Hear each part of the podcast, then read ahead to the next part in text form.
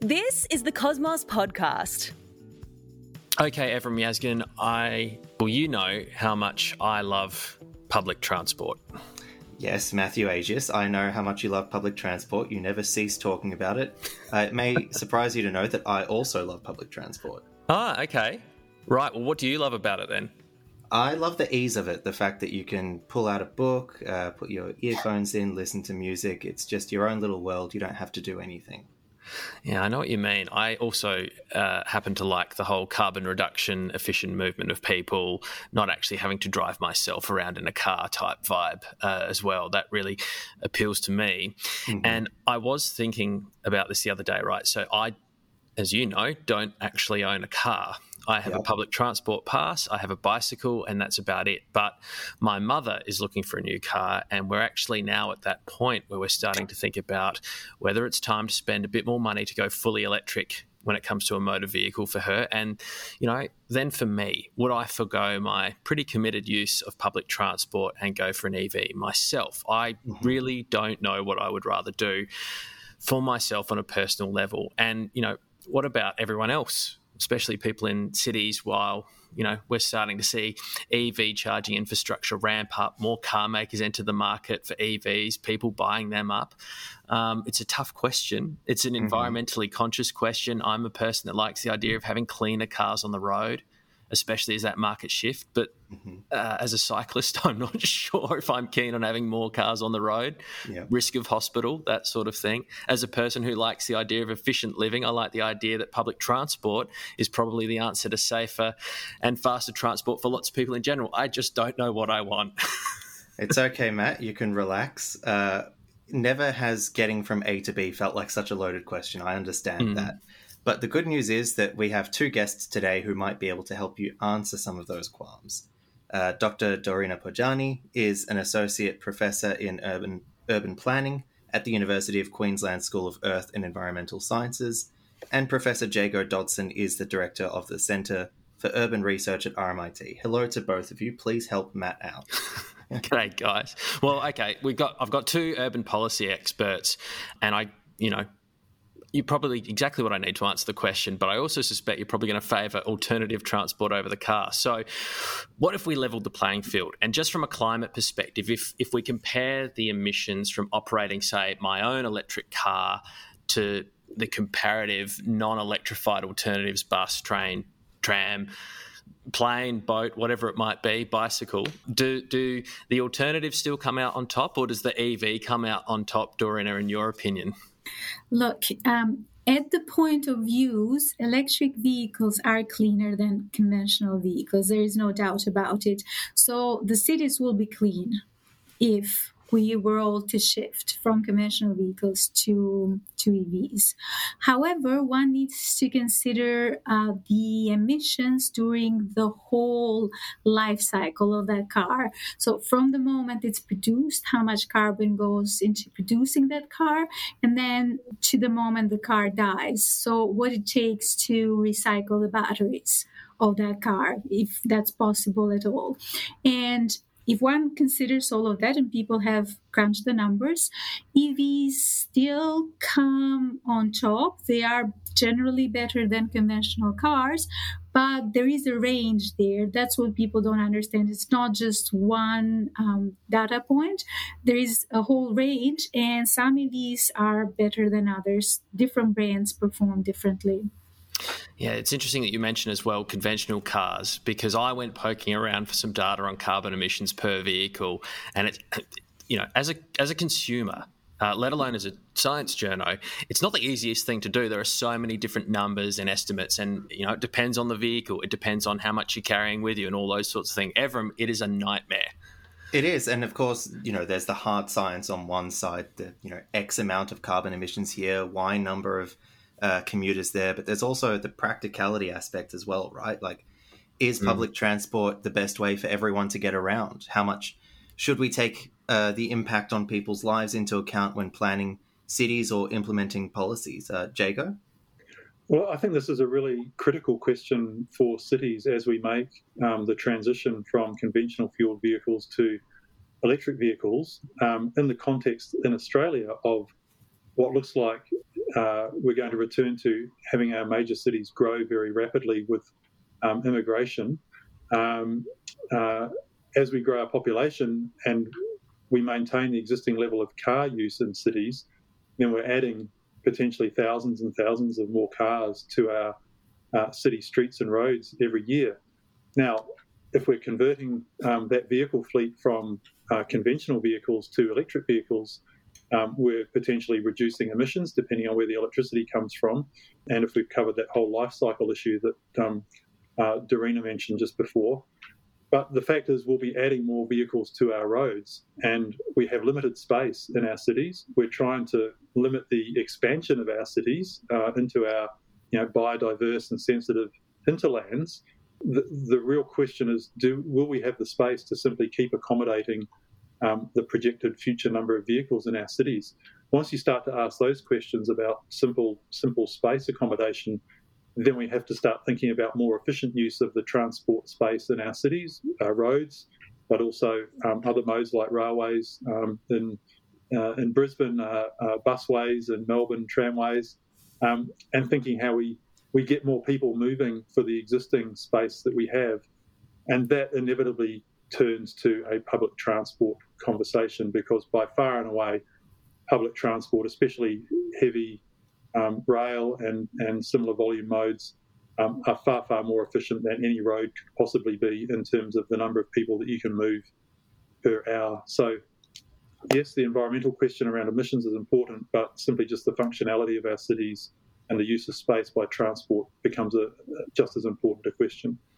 I realise that we've actually got two urban policy or planning policy experts in the room and haven't actually asked you how you get around yourselves. How do you guys get around when it comes to day to day life or going to work? So, I do not own a car. It's a conscious choice that I've made. Another one. yes, yes. Um, in the car free minority. And I like the word car free as opposed to car less because it's a choice based state of being. Um, it does present some constraints um, being being car free. It means that I have to spend more on housing in order to live in a more accessible inner city location. Um, so that's one trade off: um, spending less on housing but being in a car dependent suburb, but spending more on housing but being uh, closer to the city or closer to where you work. And then um, other choices have to do with simple lifestyle. For example, often uh, I might find out about um, an interesting product that's sold in a uh, suburban shopping mall. And then I say to myself, well, I just don't have to have it. I will live without it. Or sometimes I might meet interesting people who live in a suburb that's far out where I cannot go easily without a car, where um, I need to take three buses to get there. And then it's too much to ask people to always come to my house, drive to my house. So then I say, well, these people are interesting, but I guess we will not become best friends. It's too hard to get to meet one another. So that's living car free. And I did do some research with a student a few years ago on other people that have made the choice to go car free in a very sprawling city like Brisbane, where I live. And we found out that it is possible people are making choices trade-offs same um, as i'm making but we found that there was a lot of social judgment around that choice. Um, people would make all sorts of assumptions. They would think that someone didn't have the money to afford for the car. So economic assumptions. And then women were particularly judged. So there was a gender dimension there.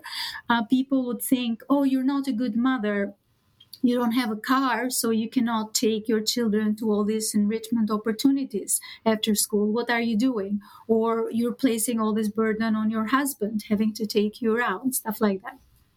What about you, Jago? What, what do you use to get around? So, my principal mode of transport is my bicycle. Um, and for uh, uh, doing shopping trips and so forth, uh, we have an electric cargo bike, um, which is an incredible uh, way to um, get around uh, the city. Uh, in our household, we do own a car, but that is probably used for a bare minority of, of trips that we undertake. Lovely. This is uh, for for both of you. I mean, uh, Dorina, you were an urban designer and planner in California in a past yes. life. And Jago, you've worked across domestic and international policy. If you were given God powers, all the powers in the universe today, how would you remake Australian cities? What's needed for us to make them both livable and sustainable? Um, the car free city is my religion. Uh, that's what I'd like to see in an ideal world a city where uh, everyone moves around on alternative transport, and that includes women as well. Uh, Jago mentioned cycling, and we know that that's also a gendered activity that women tend to do a whole lot less in Australia because of safety perceptions um, being much much stronger around women um, for women and I would like it if um, some people still had access to cars, for example, people who have a disability or people who are very old or people who are pregnant. You know, there are situations where you need door to door transport. But that kind of individual transport does not need to be individually owned. Uh, we could have some sort of mobility where transport, the vehicles are owned by a company, sort of like Uber now, and then we just rent their use for limited amounts of time. And what about you, Jago? I think my approach would be to first to recognise that in terms of transport, there's nothing necessarily natural about the way we um, organise our cities and the way we, we organise our transport systems. The current very high levels of car dependence in Australian cities are the result of policy choices, many of which have been compounded over many decades.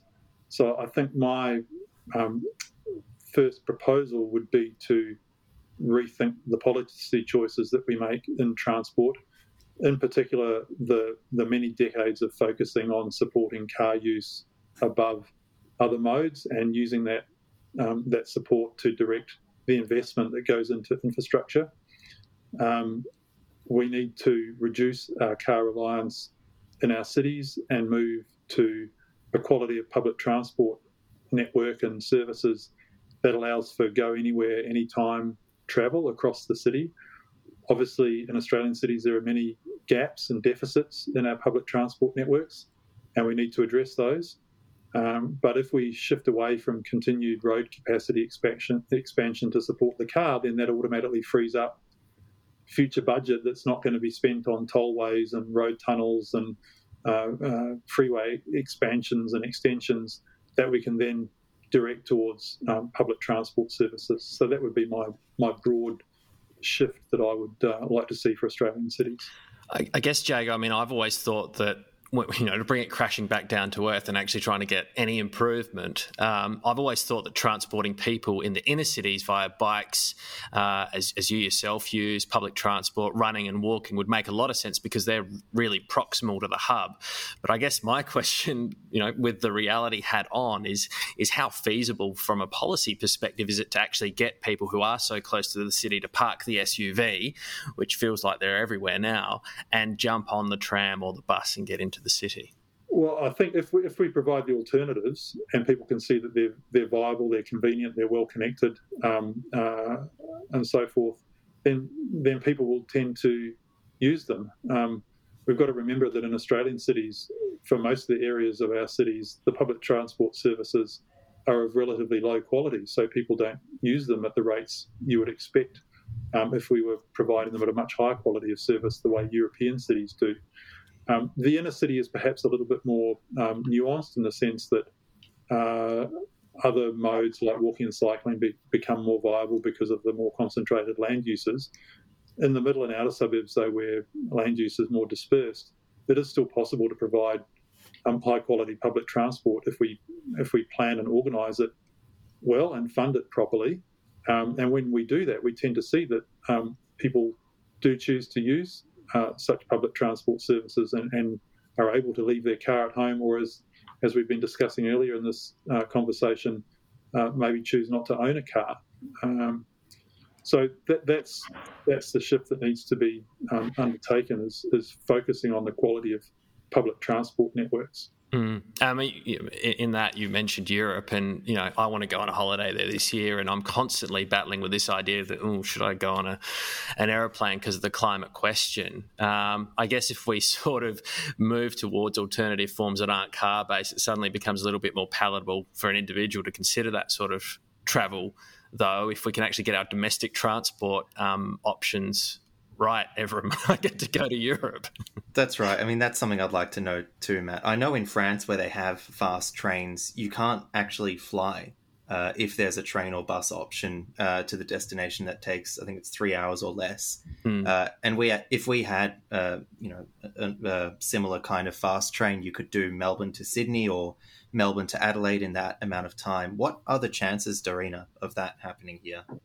Look, um, I think so far here in Australia, we've been framing public transport as an environmental choice too often. And um, then that sort of divides the users and non-users of public transport along political lines, right? So the environmentalists tend towards the left, and um, the others tend toward the right, the ones that don't don't want to use public transport, right? But uh, we need to um, highlight that this is also an economic choice. If we made public transport a lot more affordable than cars, then um, that could help people um, boost their household budget. So that could be a huge appeal right there. I mean, especially um, at this time when cost of life is going up and inflation is going up. So that's something we could do to make this a nonpartisan issue, to make this something that benefits society as a whole and something that appeals to people's values. If I could add, um, another thing we need to recognise, uh, and this is a topic that um, my colleagues in the economics department uh, uh, like to talk about at length, is the fact that um, car use or, or users of cars do not pay the full economic, social, or environmental cost of the use that um, those cars impose on society, the economy, and the environment. Um, Australia has one of the lowest levels of fuel tax uh, in the world. We provide subsidies to businesses to purchase vehicles. We have things like novated leases, which make it relatively cheap for people to buy cars um, or, or to, to access cars. Um, we, we, don't have a carbon tax that um, uh, addresses the uh, the impact of emissions on the environment. Um, we don't have other mechanisms for accounting for the cost of pollution like um, noise pollution, um, the wear of tyre and brake particulates. Um, we don't fully cover the cost of um, traffic uh, accidents and crashes, um, uh, severance of communities by major roads. I mean, I could go on and on and on about all the harms that cars impose on society that aren't priced into the use of them. Um, and a big a big step forward, in addition to providing better public transport, would be to have some some more fulsome accounting mechanism whereby car users are able are required to pay the full cost of the harms that their use imposes on um, our society and on our, on our, cities. There has been a long debate in Australia about uh, road pricing, which is more about the efficiency of use of the roads per se rather than the full cost. But there's no reason that couldn't be used as a mechanism. Um, there is, however, an equity dimension in the sense that the areas of our cities that are the most car dependent tend to be the lesser affluent areas where people have gone, say, to the outer suburbs to access cheaper home ownership, but then become very car dependent as a result.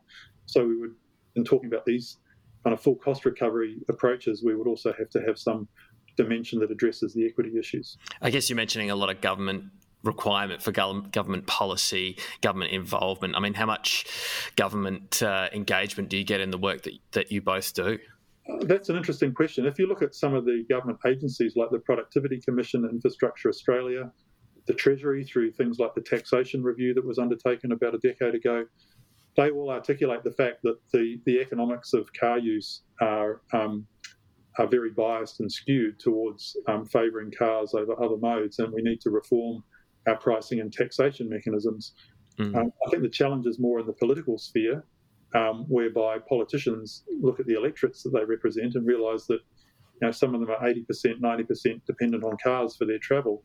Um, having a conversation about transition away from cars in some of those electorates, often of which um, have a determining role in elections um, by being out in out of suburban seats that are often marginal.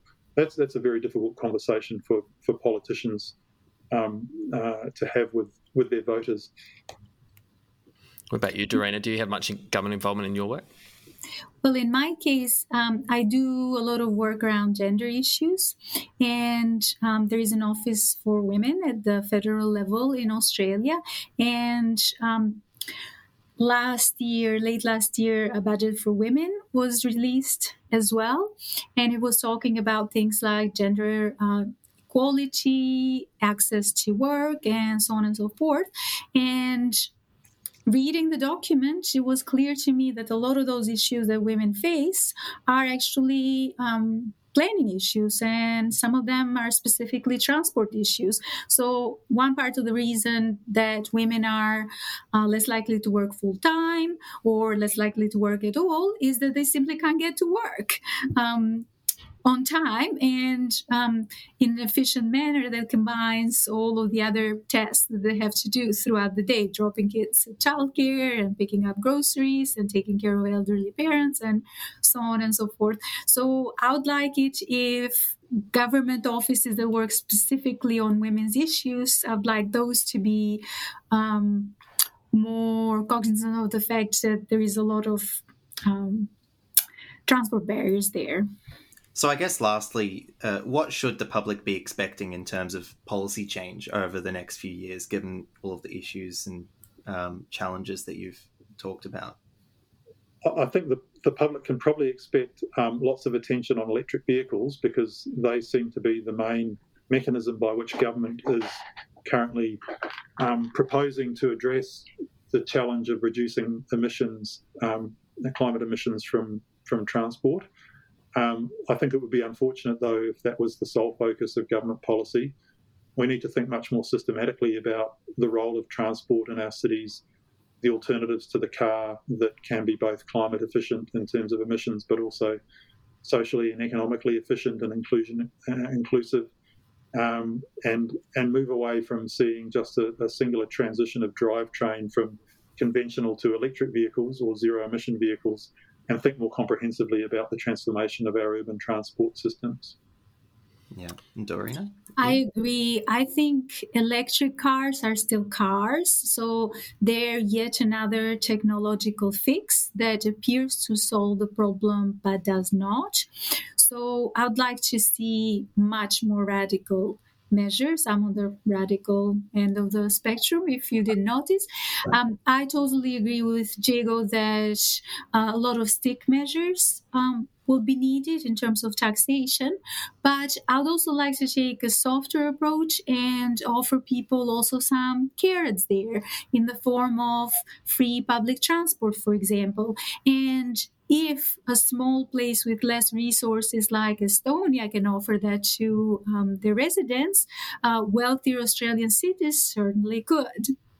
Well, Dorina and Jago, thanks so much for your time. Really appreciate uh, you offering us your insights into better transport and starting to answer some of my questions. Yeah, I thought that was really interesting. I mean, what are you thinking now, Matt? Are you still going to hold out on that EV? Well, I think uh, I think I will because um, they said a lot of stuff that I think makes a lot of sense. The way that we plan cities, the way that transport is actually used, um, it makes a lot of sense that we would look to alternatives that are not car based, especially in a country. I mean, you know, I grew up in Adelaide, and um, Adelaide's urban sprawl is is as far out as Sydney's, and Sydney's six times the population. So I think that you know, for some places in the country, working out those better transit options are actually um, very logical, make a lot of sense. Um, and for me personally, I can I can make it work whilst acknowledging that you know for some people having that type of mobility is, is clearly really important. What about you? Yeah, I think I'm on the same boat, so to speak. To be honest, uh, and you know, all of that is true, but there is something also to be said about the the romance of a train ride, don't you think? Well, I don't live on a train line, so I have uh, I have the romance of the bus. Um, okay. But um, that's okay. Uh, I think, yeah, I think if I can get a train, I mean, you mentioned um, if we had fast trains. I know that governments have looked at you know options from say Sydney to Newcastle. It's clearly a very expensive option, but even recently they were saying that if they replace 200 kilometres of, of track between Sydney and Melbourne, they'll actually halve the duration of the train journey from Sydney to Melbourne. So it's um, remarkable to think that there are actually potentially some options out there that could actually make those trips a lot more efficient. And you get to more of that European model where you start mm. to say, well, actually, are we going to think about having, you know, high carbon emitting plane journeys between cities if we don't need to have that. I know at the same time, I'm sure the aviation industry has got a lot of pressure to actually make itself cleaner. But if mm. there are those other um, mass movement of people options that exist. Uh, you know, that uh, is certainly, to your point, Evrim, the romance of the train journey can be available to all. I love it. Well, uh, that's it for this episode. Good to speak with you, Matt. You too. The Cosmos podcast is produced by Royal Institution of Australia in Adelaide on Kaurna country. The Royal Institution of Australia is a not for profit whose mission is to communicate science widely as the key to a better world. We do this through our stories, which are turned into educational resources, teaching the scientists of tomorrow about the science of today in classrooms across Australia. Support us by subscribing to Cosmos Magazine, Australia's premier print science magazine, and Cosmos Weekly, its sister e publication.